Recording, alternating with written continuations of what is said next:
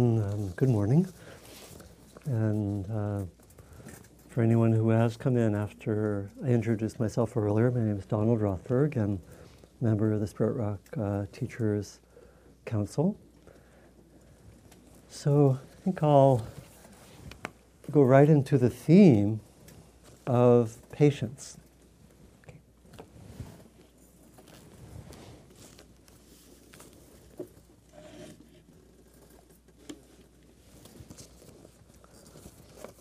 We've been using for these Sunday mornings, as those of you who've come uh, before know, we've been using a particular framework of a teaching uh, called the teaching of the paramis, or the uh, paramitas, some of you may know from Zen tradition or Tibetan tradition. And these are usually translated as the virtues or the perfections it's related in, uh, to the English words like paragon. It has something to do with uh, something para often means something that's beyond or highly developed. And so the model of the paramis is a list of qualities which we develop in our practice, uh, both in formal meditation and in our daily lives. And it's a very everyday kind of list. It doesn't require going off, you know, in a cave for a year or two and or doing long retreats. All of these qualities can be both uh, wonderfully developed in formal meditation and in retreat context, but also, perhaps even more significantly, can be the focus of daily life. So they, they are in the list of, uh, from the Theravada tradition, there are 10 qualities. Uh, and they're being explored, I think, um, uh, two months on each of them. So next month, the Sunday morning gathering will also be focused on patience. And some of the other uh, themes or virtues are generosity, uh, ethical integrity, uh, renunciation, wisdom, energy. Those are the ones which come in, in the traditional list before, uh, before patience. And then we have also four others truthfulness, sort of determination, or we might say persistence, uh, loving kindness, and equanimity. And it's a beautiful list. And what's very interesting about the list of qualities, and particularly this will be an important theme when we look at patience is that they're all interrelated. It actually helps us to understand better patience, that uh, patience is very closely connected, for example, with our persistence, our ab- ability to be with what's challenging and stay with it, not be knocked off course because something difficult has happened. It's also very connected with wisdom, that uh, we need to be able to uh, be patient because we know that, for example, to be impatient, and let's say to be impatient about something happening, you know, the, I don't know, the driver at the traffic light who waits an extra three seconds before going off with the green light, which is probably for many of us is one of the main, it's a big thing. I'll speak for myself. so uh, wisdom can say, let it go, Donald. you know, or wisdom could tell us something about um, being really impatient with a person who's acting as that person has acted uh, 135 times in the past. And wisdom can say, yes, you're impatient, but you know, it keeps on happening. The world may not be fully functioning according to what you want. and that's wisdom, right? That's wisdom can as it were, override the irritation. And so it's very, very, uh, patience is very connected with, with uh, many of these other qualities. And it's a, uh, and as we develop patience, some of the other qualities also develop. So it's quite, it's quite nice, you know. So for example, patience isn't just about uh, being able to keep on waiting and not acting and sort of being a doormat, right? That's not patience. or just being submissive. I'll just go along with whatever anyone is doing, right? That's not true patience because we can see it's not necessarily connected with wisdom and it might not be connected with ethical integrity, which may call on us to act in certain circumstances. So you see, patience starts to get a little more complex, right? It's not just about everything I will bear it with a grimace, right? That, that, that would be a misunderstanding of patience. So it's interesting, isn't it? You see, it starts to get more than just something simple. It has to be uh, mature patience gets integrated with these other qualities, which is actually a beautiful aspect of the teaching. It's not isolated, in other words. That, and I think that's that the that our deeper qualities, in, in a sense, form a system together, which is which again is very very interesting. The English word patience has um, its roots in the um, word I think from Latin pati, p-a-t-i, which is which is linked with um, suffering, or it means really suffering. It's connected with the word pathos and other words, pathetic, you know. And those all have their roots in uh, suffering. So, it, in a sense, to be patient means to be able to be with suffering. And so it's also related to the very word patient, as in the noun, which is someone, you know, in a medical context who would be suffering. So it has, it has that sense. Um, one of the dictionary definitions of patience is to bear or endure pain, difficulty, provocation, or annoyance with calmness. Sounds good, right? and so there's that. Another one an ability or willingness to suppress restlessness or annoyance when confronted with delay. You know, so we get a sense that there's, there's something about that uh, ability, particularly to be with difficulty. We could also say, in other contexts, patience is the ability to be uh, with something that we really want and that we really want. I want that. And to maybe have a longer view. So we maybe teach children be patient about those cookies the cookies will come in due time. So, so patience especially has to do with can we have wisdom and balance and equanimity, particularly when there's something hard that's happening, something difficult, but also in a sense when we want something, something um, good is happening, or something something good is close by, and can I still be led by wisdom. So, in Buddhist terms, we would say it's partic- particularly connected with um, when the mind becomes reactive, typically in pushing away or in grasping. That's when patience comes into view as something to develop. Again, particularly when something is uh, challenging. And it, again, it has a sense of being able to be um, in a way, balanced, constant, wise, equanimous, increasingly with what's different, with what's challenging.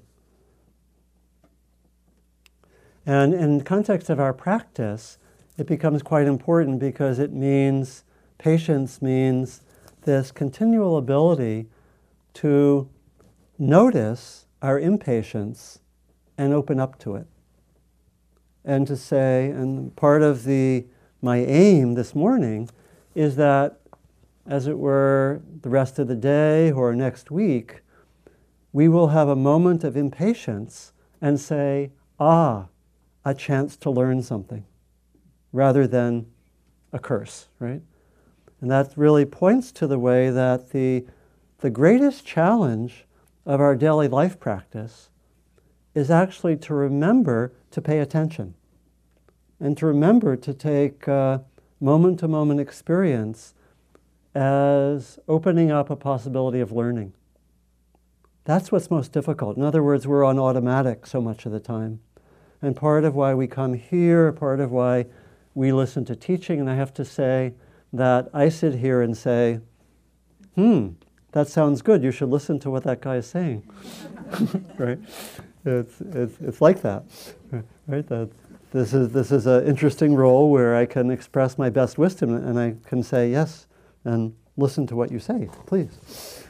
And so we, we can take those moments of impatience, having the teaching and understanding this as a practice, we're more likely in a moment of impatience to not be so much on automatic. And that's really the aim entirely of our practice. That's why we listen to teachings, especially daily life, because daily life, we often, even though we may live near Spirit Rock, we're kind of on our own, most of us, during the week. You know, ideally, we would have a family or partner or friends who would keep reminding us, and we'd be a support team. But often, we even you know at work, whatever, we may be on our own a lot, and that's where we. It's really important just to remember to have the support of sessions like this, more likely to remember, ah, a moment of impatience. Let me look at it. Let me explore. There's a beautiful passage from uh, Sharon Salzberg, who's a teacher on the East Coast. Some of you may have read her work. She says, True patience is constancy, the consistent willingness to meet this moment of reality as a vehicle for wisdom and compassion. True patience isn't gritting one's teeth and saying, I'll bear with this for another five minutes because I'm sure it will be over by then, and then something better will come along. right? Patience isn't dour and it isn't unhappy. It's a steady strength that we apply to each experience that we face. If the situation calls for action, we must take it. Patience doesn't mean inertia or complacency. Instead, it gives us a courageous dedication to the long haul, along with the willingness to connect with the multi layered truth that is right here. So, very interesting. Um, classically, in the teachings of the Buddha, uh, there were the, in addition to having patience be one of the core virtues to be developed, the Buddha talked about patience. He said it's the highest austerity, the highest virtue, and the highest devotion. Fairly strong language, right, for a quality that probably many of us say, well, patience is good, but it's not that big a deal, is it? right? But it actually is highlighted as something very important and very central. Because I think because it really uh, is a quality that is right there when we're reactive. And the really the, uh, the core of our practice is to be really attentive, essentially to when we're off center and to take that as an opportunity for learning. That's the center of this practice. And that's why we practice mindfulness, because without mindfulness, we're not going to notice. We'll be on automatic, right? So we practice mindfulness so we'll be more likely to, to notice, oh, I'm impatient, and so forth. So it helps in studying uh, and developing impatience to look at what leads to impatience right? When do we become impatient? So take a moment and reflect on some of the situations which, for you, most commonly lead to impatience.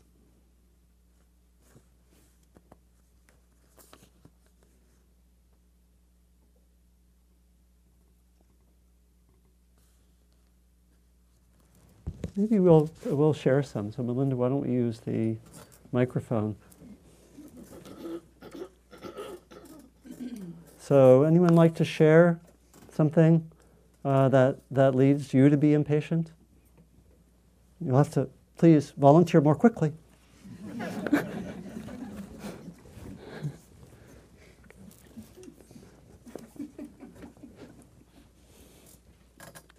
so that should be on. Now yeah. it's on. Please, yeah. I think probably being with the unknown yeah. when I want to know something, and it's always grounded in fear. Yeah.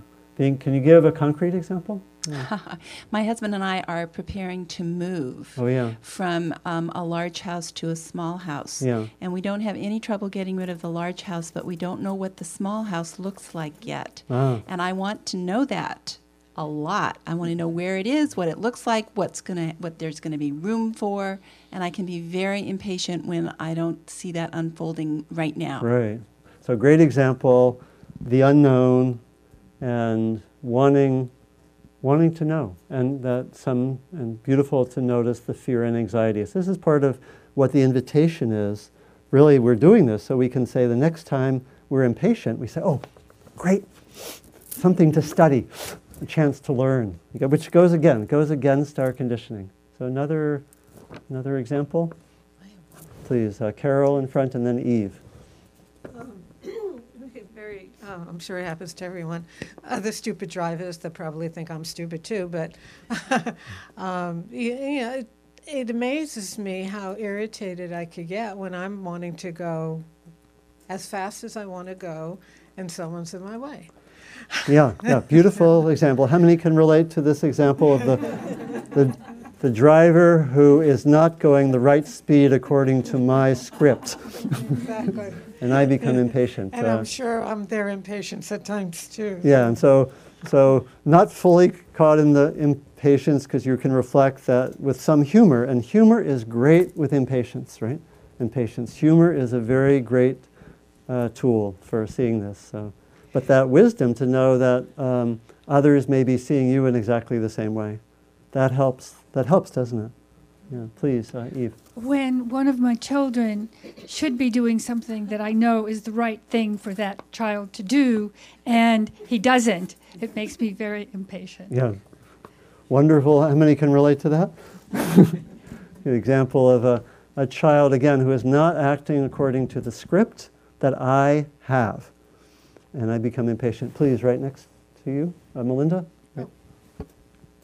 Uh, aside from uh, incompetence, I would say lack of accountability Yeah. really drives me nuts. So when someone in your life become, uh, doesn't take uh, what responsibility, Yeah, when For just something, yeah. Yeah, just Yeah. say it, own it, be it. It's you know, if I don't know is the answer, that's awesome. yeah, But when it's this wishy-washy stuff, I get really crazy. Yeah. So noticing impatience when people are not, how should we say, uh, maybe uh, acting morally as you would like them to. Something maybe it's, uh, being accountable. Yeah. Yeah. Great. Uh, do you have one, Melinda? Yeah, Okay. I do. It's similar to this one. I get impatient when I get promised things or told yes when it's not true. Mhm. So people say, "Yeah, I'll do that. I'll do that. I'll do that," and they don't do it. Yeah. And I'm So- powerless to. That's gets me. You get you get impatient with people when they don't do what they say they will do. Yeah. How many can relate to that? Okay, okay maybe one or two more. Uh, right? Maybe yeah, right there. Hi. Um, I get impatient with physical health diminishing, s- a Mhm. physical health incapacity that I haven't experienced before. hmm So yeah, so Medical. Uh, physical capacity is diminishing, some impatience, and so last one for now. Uh, we'll have a chance to explore this also uh, after the talk. Yeah, please. I get impatient, well, for a lot of things, but something that just popped into my head is when I'm trying to get hold of my HMO or a bank or something, and I'm put into voicemail hell. So, times when uh, you're trying to reach a real human being, perhaps, and you get shifted into voicemail, yeah, which um, may have the implication that you won't be taken care of for a while, or not like not like you wanted, right? Not what you wanted in that situation. So it's really helpful to see where we become impatient. I was reflecting on some of the ways that um, I become impatient and. Uh, it's not happening now exactly, but I remember that um, until I bought a Mac, my old computer, my old computer was very, very slow, and I, I, it was really interesting. I, you know, years of meditative training, and and I became. Uh, angrier towards this computer and more impatient than I had towards any human being for the, for, for the two years before that.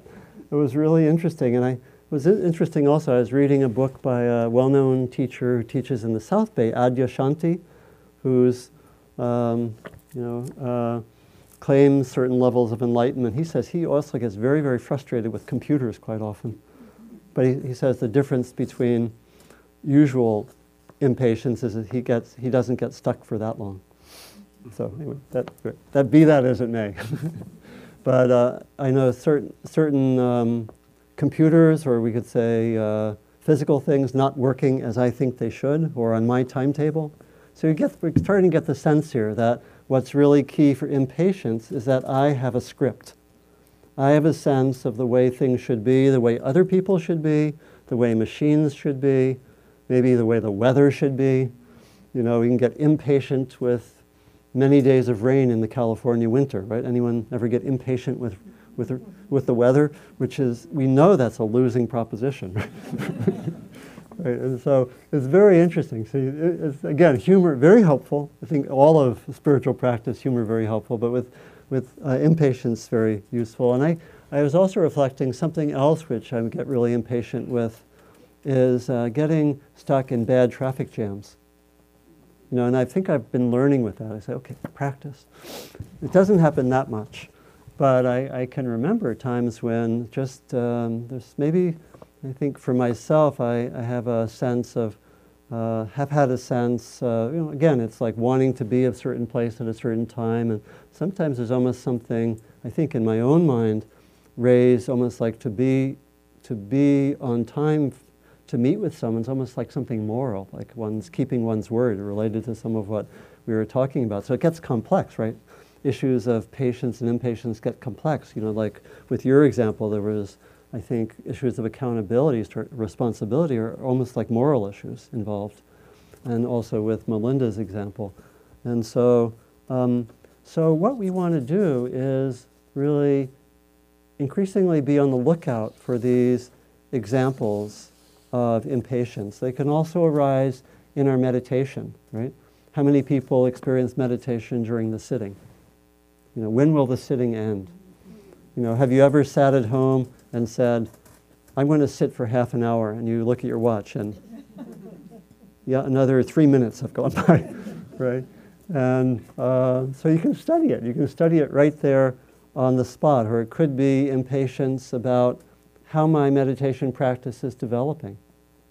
I really should be a much more spiritual person by this point. You know, it's, it's not working like it should. Maybe it's my fault. Maybe, maybe I should do something else. Maybe, you know, maybe, you know, qigong is for me, or you know, whatever. You know, so the mind, the mind gets restless sometimes with what with what's happening, and so there's a very there's so we can start to look towards what are the common factors in impatience. There's something related to time, wanting something to occur within a certain time period. There's also typically some kind of aversion, which is linked to a kind of wanting. There's an aversion towards what's happening, but there also can be the wanting of what should happen. You know, I'm, I have aversion towards not knowing about the small house and I really want to know about the small house, or I really want those people to be accountable, and I'm aversive towards them not, them not being accountable. And so there's, uh, in some kinds of impatience, there's a wanting to kind of get to the future more quickly. There's sort of a, you know, I want to get there. I want that to happen. I want that to be uh, present more. And it's also, uh, I think, helpful when we're exploring impatience to see the, how it is experientially.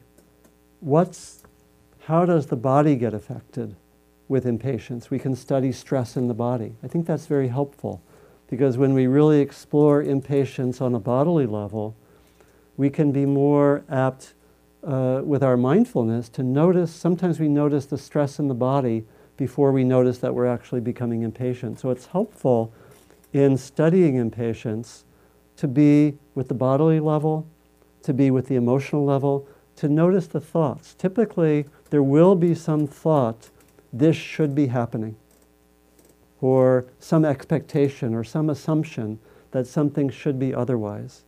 And again, it's not to say that there may not be something valuable related to our impatience. Like that came up particularly with the issues of accountability and some of what we are uh, maybe noticing with others. There may be something that actually is important there, but the impatience is a reactivity to the present moment.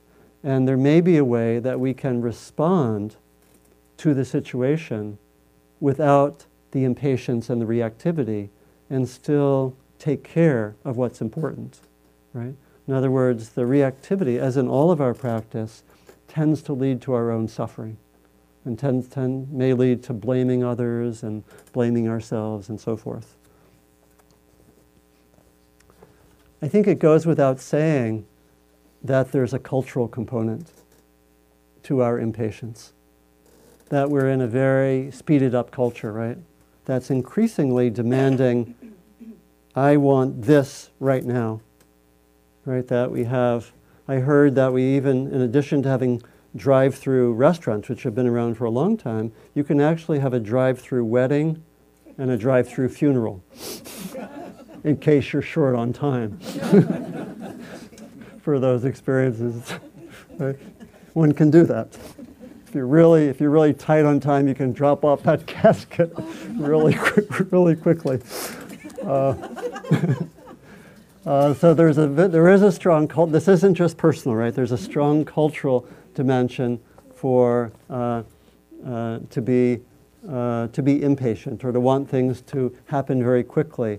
You know, I I, I found uh, in I think last month in the Chronicle there was a story of um, a woman who had been hired to teach yoga at the Facebook campus, and she asked people during the whatever 45 minute or hour long uh, yoga class uh, not to use their cell phones. Some people reported that to the authorities with a negative evaluation, and she was fired. Yeah, so there's, again, there, there might be, again, there could be some validity there. I talked with this with my sister, who's in a pretty busy, somewhat high pressure work environment, and she says, yes, the work environment these days is everyone has to be reachable 24, almost 24 7, you know, or certainly during the work time, and there is that kind of pressure. So there's, there's this very strong cultural pressure that can make us more impatient, right? And we have to, I think we have to acknowledge that.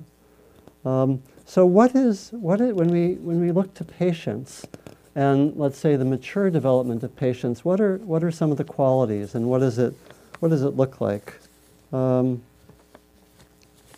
let me read a few passages. These, these are some classical passages from the teachings of the Buddha that really link the quality of patience to being able, particularly, to be with difficult experiences, whether they are the apparently more, more minor ones of being with uh, uh, someone who's on the cell phone at a traffic light or more uh, difficult experiences like that, maybe of um, noticing one's body uh, not being as capable as it used to be.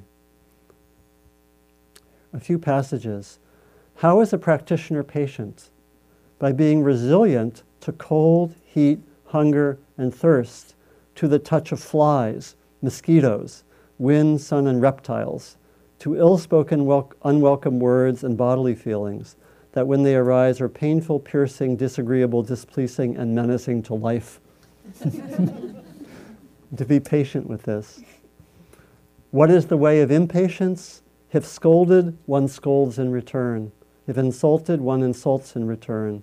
If abused, one abuses in return. What is the way of patience? If scolded, one does not scold in return. If insulted, one does not insult in return. If abused, one does not abuse in return. And so we look to that uh, learning, really, particularly of how to be with what's challenging.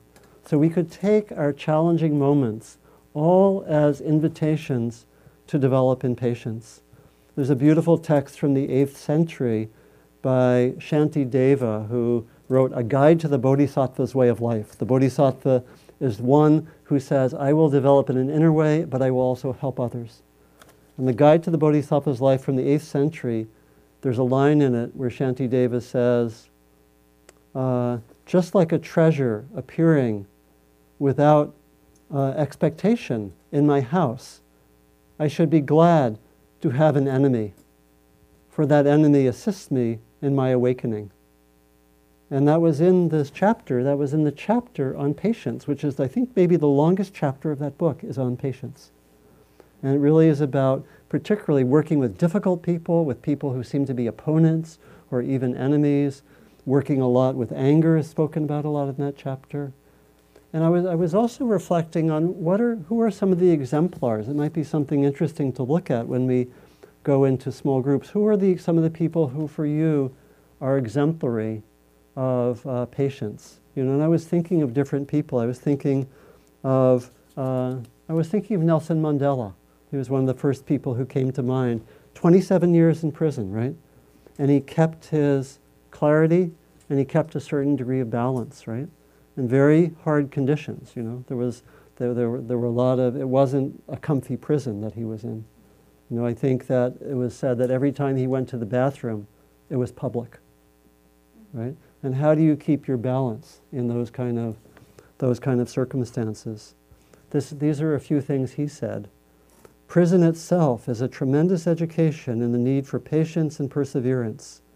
It is above all a test of one's commitment.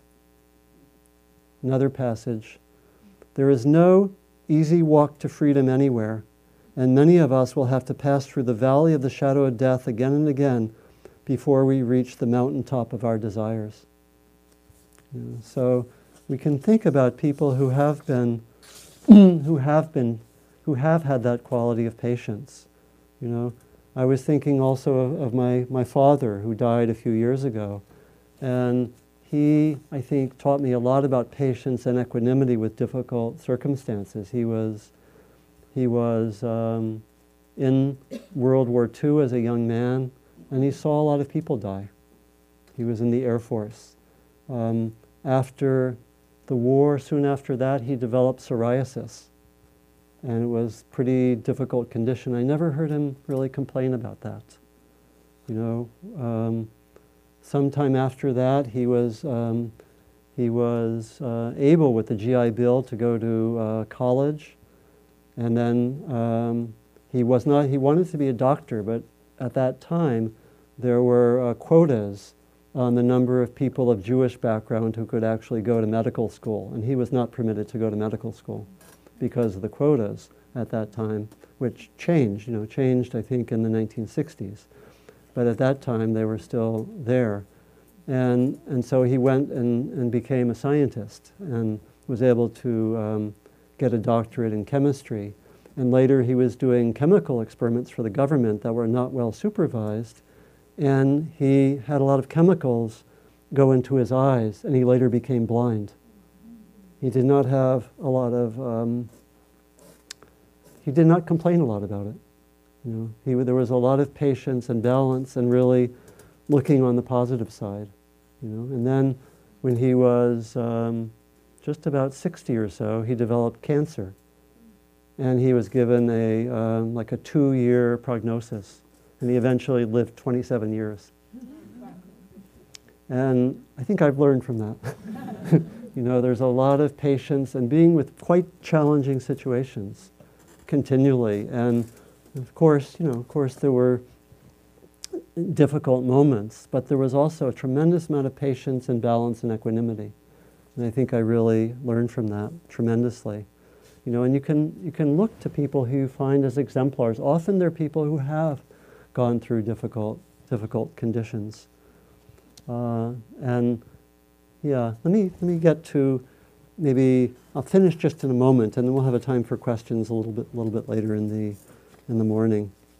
And so I think I'll end. There's also, there's a, me see where this, this is. There's a beautiful passage some of you know. I'll end with this in terms of patience and just really inviting us to think about, uh, think about our own exemplars of patience. Think about uh, um, what, patient, what impatience looks like, study it. This is really what the encouragement is to study impatience and to take a moment of impatience as a chance to learn, not simply, oh, you know, to notice that, to study it, to notice when we're going there, And then to, it's really to open can I be with this with more wisdom? You know, it, it's partly because it's partly the wisdom quality is really crucial. St. Augustine said, Patience is the companion of wisdom. It's a beautiful, beautiful line. Patience is the companion of wisdom because as we develop in our practice, the wisdom tells us it actually isn't so helpful to get impatient for that traffic jam because there's nothing you can do about it. There's nothing you can do about it, Donald. You know, and that's that's our practice, right? Or the and it's, so it's a, it's a this is really a really a lifetime practice, but it's to take each moment of impatience, study it, and learn from it, because ultimately it's the wisdom to know that being reactive is not the most skillful way to be with a situation. It really comes down to that. That pushing away something, whether people or a situation, is not the wisest way to respond, or grabbing hold is not the wisest way to respond, even if it's actually very important to respond. Again, patience isn't about going away from the situation, acquiescing, saying, oh, yeah, those people aren't taking responsibility for their actions. I'll be patient with it and just let it go. That's not necessarily mature patience, may be to respond skillfully, but not with the reactivity. So there's a lot, there's a lot we can talk about later because it gets, it gets subtle. But I think that's an important point that patience is really guided by wisdom, and it isn't, it also is connected with acting and responding when that's appropriate. We're not advising, oh, yes, be patient with global warming. Just, just, just be calm. Let it happen. It's not that, really. And on the other hand, being impatient about the slowness of change and reactive doesn't help very much either. So you see the connection with wisdom and with appropriate response, really, is really key. So here's the closing passage. It's from the poet Rilke, who had, has a book some of you may know. It's called Letters, um, Letters to a Young Poet. Anyone know that text? Beautiful book. Rilke wrote the book to the, the young poet was about 21. Rilke, the poet uh, Rainer Mar- Maria Rilke, uh, wrote the poem when he w- wrote the book or the letters when he was 29. He was like an old, mature poet at age 29. And the, the young poet was very frustrated, very impatient about making more progress with his life, with his poetry, and so forth. And this is what, how Rilke, Rilke responded. Have patience with everything unresolved in your heart. And try to love the questions themselves. Don't search for the answers which could not be given to you now because you would not be able to live them. The point is to live everything. Live the questions now. Perhaps then someday, far in the future, you will gradually, without even noticing it, live your way into the answer. Let's just sit for a moment and let, let things gather.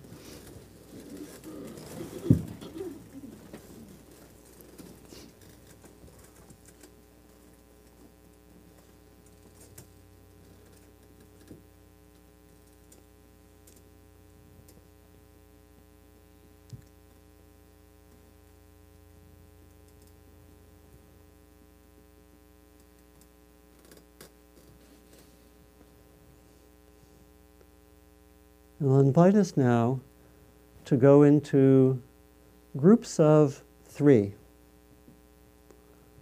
You can stay in your chairs or be on the floor. And this is also the time if you need to uh, use the bathroom, you can do that. Let me give you instructions for these groups.